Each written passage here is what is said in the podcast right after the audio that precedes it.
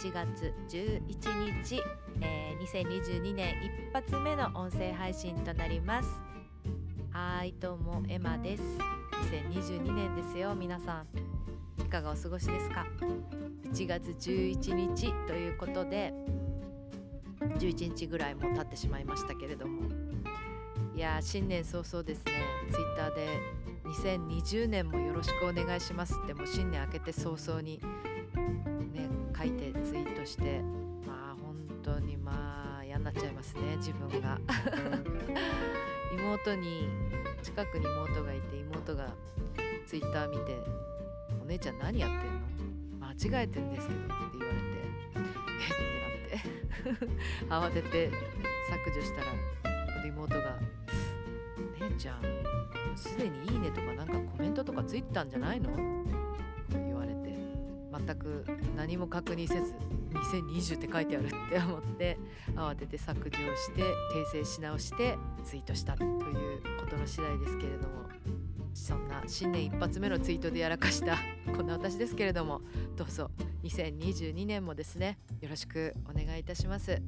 まああの頻繁にとはちょっと言えないと思うんですけれどもこんな始まりなのでライブ配信やったりとかボイスドラマ作ったりとか皆さんと楽しくこのツールを使ってですね遊べたらいいなっていう一年にしたいと思っております、まあ、今回の新年早々の教訓としてですね酔っ払いツイートはしないということを誓いました。酔いどれツイート禁止ですね。酔ってる時はツイートしない。なぜなら間違えるから。ま誰に迷惑がかかったわけではないですけれども。本当にね。でもね最近こう私あのツイッターとか携帯見ながら寝落ちしてることが多いんですけどちょっと途中でこう目が覚めて起きた時に手に持ったまんま寝ててで多分勝手に指がその意識がなくなって押しちゃってるんですよね多分画面を触って。でなんか知らない人のツイートがこう大きく開いてる時とかがあったりして危ないですよね。なんか無言で返信とかしてたらどうしようと思ってヒャッてこう 夜中にすることがあったりするんですけど、まあ、そういうことも気をつけつつ慎重になりつつですね。やっぱりメリハリをつけて飲む時は飲む。Twitter 見る時は見る。あの寝る時は寝る。ね。ながらでなんかしないように心がけていく。2022年にしていきたいなと思っております。あの、ま、年末っていうかクリスマス前からですね結構バタバタ忙しくてですね家のことでまあもう本当にずっと家の倉庫の片付けをしてたんですけど断捨離断捨離で。まあ本当にね捨てるもの捨てるものっていうか結局捨てられなくてガレージセールみたいなことを家のガレージの 門を開けて洋服を並べてあの欲しい人持ってってくださいっていうのをやったりしてみたんですけど結局お隣さんととたまたま車で通りかかったファミリーの方があのなんか子供のおもちゃみたいなぬいぐるみとかがあったので多分それを見て欲しいって言ってくれたみたいでそれを あの何個かおもちゃもらって行ってくれたっきりですね。ほとんどのものが持って行もらえずいやただですよただ。ただで持ってってくださいってやったのに持ってってもらえなくて。で近所のそういう何て言うんですか？ディスカウントショップ？違う何て言うの？ああいうの。物を買い取ってくれるところあるじゃないですか。そういうところに行って全部持ってって。年末だからすっごいいっぱい人いましたね。なんか1時間とか査定待ちみたいな。でも逆にそっちの方がお金になりました。全部段ボール1箱300円とか。もちゃとかおもちゃやっぱなんか結構値段ついた気がしますね。って言ったって1000円1000円2000円にも行くか行かないかって感じでしたけれども。まあそんなことをして部屋の掃除して断捨離して過ごしてバタバタ過ごしていたらなんとか滑り込みセーフで年が明けたみたいな感じだったんですけれども。そう年末までに村木仁さんとの忘年会の音声配信を配信させていただいたんですけれども。皆さん聞いていただけましたでしょうか？いかがでしたでしょうか？楽しい雰囲気が伝わるように編集したつもりですけどいかがでしたでしょうか？じいさんとの会話を面白いなと思っていただけたら嬉しいですね。だいぶ普段喋ってる感じに近かったんじゃないですか？はい。だいぶ近かったと だいぶ近かったっていうかだいぶあのまんまですね。はい。だいぶリアル。そんなんさらけ出していいのかっていう話ですけどまあまあ、まあ、いいんじゃないですか？ということで楽しんで聞いていただけたらよかったなとどうしようかな。2022年の抱負をちょっと一応ここでね宣言しておこうか。で来年またね年を越すタイミング年末ぐらいにまた振り返れたらいいなと。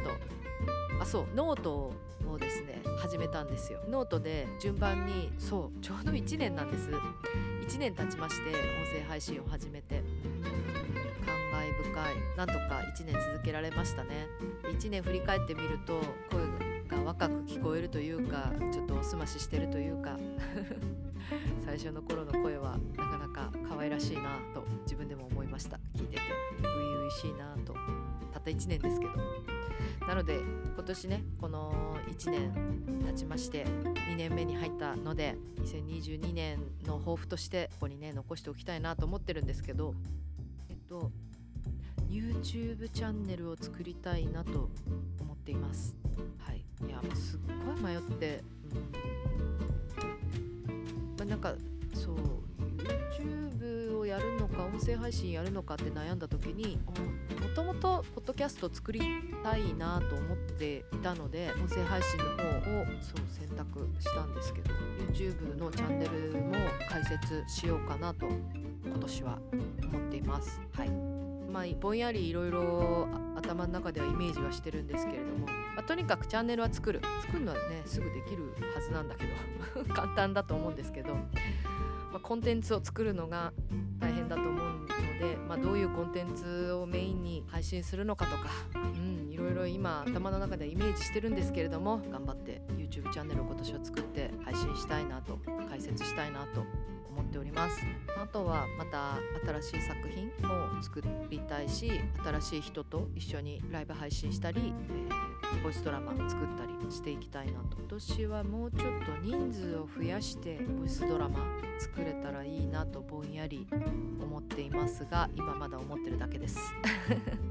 でもここで言ったらね有言実行できるかなと思って人数ちょっと増やして3人とか4人とかね。であとは今まで作ったボイスドラマをブラッシュアップして配信できたらなと思っております。まあもちろん新幹線の方も頑張りつついろいろまた新しいことにチャレンジして楽しく2022年1年も過ごしていけたらなと思っております。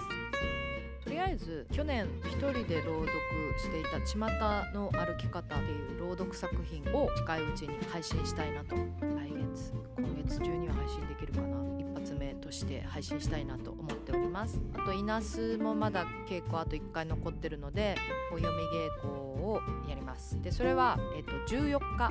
1月の14日ですね。1月14日の21時にスタートで2022年初本読み稽古、まあ、お稽古としては一応最後のお稽古としてイナスの本読みライブ稽古あ本読みライブ配信を、はい、したいと思っておりますのでまたよかったら遊びに来てください。でスタイフの方でレターをなんつうか年末からこの間の最後の放送の後から年始にかけて何通か頂いていたのでそれにお答えしていこうかなと思います、えー、1通目が「偽義経届きました。サンタさんからのプレゼント。星子様見れましたよということでありがとうございます。星子様見ていただいてありがとうございます。ボリュームがいっぱいあるからねなかなか一気には全部見れないんじゃないですか。なのでしがむように楽しんでいただけたらなとはい。噛みしめて噛みしめて見ていただけたらいいなと思います。ありがとうございました。えっ、ー、とあともう1つですね。先週先々週とリアルで聞けなくてアーカイブで聞きましたが今日は聞くことができました。これ27日にレターいただいてるので12月のあの最後の配信かな？なんだろう。あそうですね。ライブ配信ですね。はい、えー、ウコンさんのもろもろ様の衣装買取の話にはびっくりしました。もろもろ様の衣装は今後はウコンさんウコンさんのライブで活躍するんですかね。エマさんも信楽丸の衣装を買い取ってください。そして今度トークライブとかやってその時に信楽丸で出てきてください。恥ずかしいよ。恥ずかしいじゃないか。あちょっと待ってこれもう読んだかな私。読んだ？もしかして読んだかもしれないけど。まあいっか、恥ずかしい恥ずかしいね。トークライブか。いやもう今やってるのだってそうじゃんねって感じですけど。いやいやいやいやいやいや。いやいやもうさすがにないでしょ。多分。ないんじゃないですか。もう処分されてるでしょ。時間経ったから。と勝手にそういうことにしてますけど自分の中で。まあまあ。まあね。なかなかあんな衣装着れませんから。また機会があったらそうね。ちょっと聞いてみます。買い取れるか聞いてみます。値段もねいくらだったんだろうね。今度ウコンさんに会った時聞いてみたいと思いますけど。はい。えー、稲須ですが山口先輩は家に帰っても家族にあまり相手にされないから家に帰りたくなくて舐められてるのは分かってるけど稲須ちゃんが付き合ってくれるのが嬉しくて仕方ない。まだ帰りたくないんだよって感じとかどうですか？私個人的には酔っ払いバージョン好きです。またやってほしいですありがとうございます。これでもいいですね。家族にあんまり相手にされてないっていうね。感じありますよね。そういうの。でいなしちゃんにかまってって。だからもうなんか最後の方とか管巻いてるそんな後輩だと思わなかったよとか言って甘えてるのね。きっとね。山口先輩はね。いいですね。ちょっとこれ今度もう一回読みたいと思います。14日に。はい。でケンシロウさんとちょっとそんな感じで意識してやってみたいなと。思います。はいありがとうございます。酔っ払いバージョンね。酔っ払いバージョンアーカイブ聞き直して面白いなと思いました。なんかやっぱこう盛り上がってて楽しい感じですよね。まちょっとうるさかったけどやっぱ私の声が。はいまあのでもまあまあ最終的には収めるところで収めたい収めて作りたいなと思っております。ありがとうございます。はい。えー、エマさん明けましておめでとうございます。おめでとうございます。新年早々ツイッターの年賀状でやらかしてましたね。はい。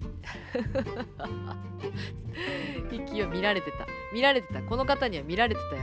もうね見ちゃってた。はい。勢いたっぷりの投稿に初笑いさせてもらいました。ああよかった。笑ってもらえて。今年も忙しいとは思いますが体調に気をつけて濃い1年をお過ごしください。生配信も楽しみにしてますので不定期でもやってくださいね。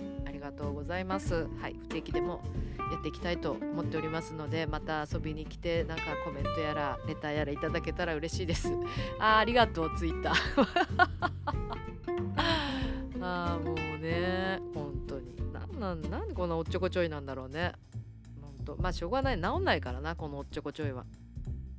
なのでまあ、とにかく酔っ払わないメリハリをねそうさっき言ったじゃないメリハリをつけてやるときはやるやらないときはやらないっていうねなんかこうながらですぐダラダラやるのが良くないね私のそういうとこ。はい気をつけます。ありがとうございました。えー、新しいアイコンかわいいありがとうございます。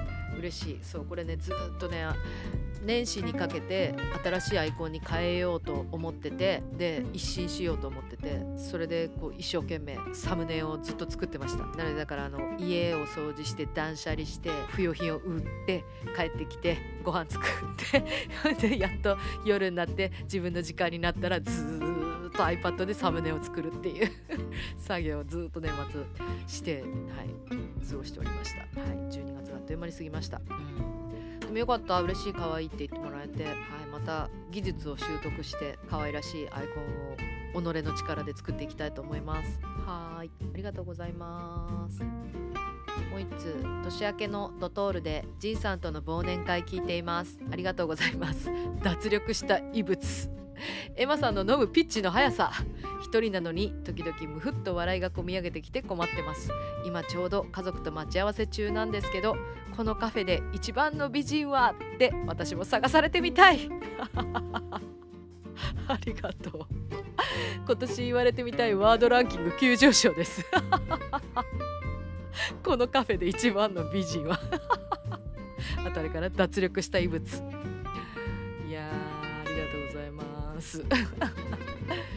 皆さんねそういうことを新幹線の人はあの茶化して言ってくれるんですけど、はい、本当だから別にさ新幹線以外のってそんなこと言う人いないからね普通に。だから本当ありがたいなと思って、まあ、真に受けないように気をつけてますけど。でもこんな年こんな年っていうか50代今40代最後ですから50代に今年なりますからね50代アラフィフでこんなこと言っていただけるんですからありがたいなと友達は大事にしていきたいなと思っております。よかった。でも楽しんでもらえたみたいで。はい。もう1ついきます。エマさんこんにちは。さっき書き途中のレターを送ってしまったかもしれません。すみません。昨日娘とプリキュアショーに行きました。人々の日常を脅かす敵とプリキュアが戦って平和を取り戻す完全懲悪のストーリーだったんですがその敵の正体が浦島太郎だったのには驚きました。あえ？浦島太郎なの？しかも平和を壊そうとした動機が竜宮城から戻ってみたら俺の日常はもうすでになくなっていた。その絶望がわかるかこの苦しみをみんなにも味合わせたかったんだ。というむちゃくちゃな完全なる逆恨みで。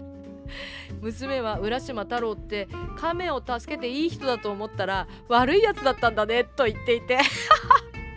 突飛なストーリー展開に親子ともども困惑して帰ってきました。突飛だね。本当に突飛だね。え浦島太郎が悪役なの？ああそう。いざ考えてみると浦島太郎って謎な話ですよね。昔話って教訓が込められてるけど浦島太郎の話の主軸って何なんでしょうね。これねこれ面白いね。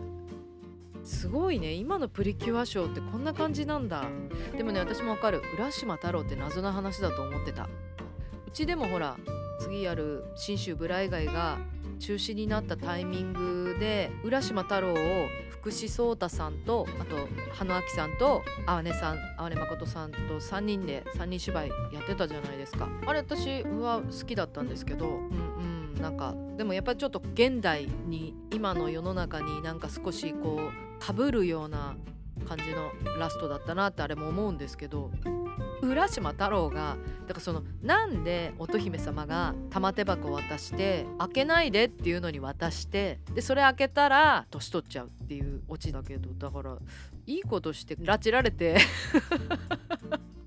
いいことしていきなり亀に拉致られて竜宮城連れてかれてで竜宮城でちょっといい思いしてでもちょっとそろそろ帰りたいからって言ってあれ帰らなきゃよかったのかね浦島太郎が。帰りたいとか言うから拗ねちゃったのかな乙姫様が。私もでもあれ分かんないなと思ってました。教訓。でもすごいねそこをさプリキュアの敵にしてさ浦島太郎が悪いやつになってそうじゃないちゃんと物語の中の主人公に戻りなさいみたいな終わりだったのかな？きっとそんなことしないで。って言ってプリキュアに成敗されたのかしらプリキュア賞は。謎だ。でもねこれ娘さんの 悪いやつだったんだねっていうのも。これすごい難しいね。こんなこと質問されてどうやって答えたらいいんだろう。すごいな。基本でも逆恨みだもんね悪役はね。自分の境遇を嘆いてそうなってくって感じだもんね。そう。浦島太郎は何だろうね。プラマイゼロみたいなことなのかしら。プラマイゼロ？いいことあったけどでも結局プラマイゼロってことじゃない？人生は。うん。かなっていうことにしよう。はい。であもう一個もう一個来てます。エマさん助けて。プリキュアプリごめんなさい。プリキュアのレターを送ったものです。ショーを見て以来娘の場面再現熱が止まりません。決め台詞を言いたいがために日に何度も何度も前振りをさせられています。いくつかお気に入りのシーンがあってそれを順繰りにもうエンドレス。適当に合わせようものなら違うと怒ってきます。母に演技は無理なのよ。したことないのよ。全力出してきて。みたいな目で見ないで。本当って。嘆いてる。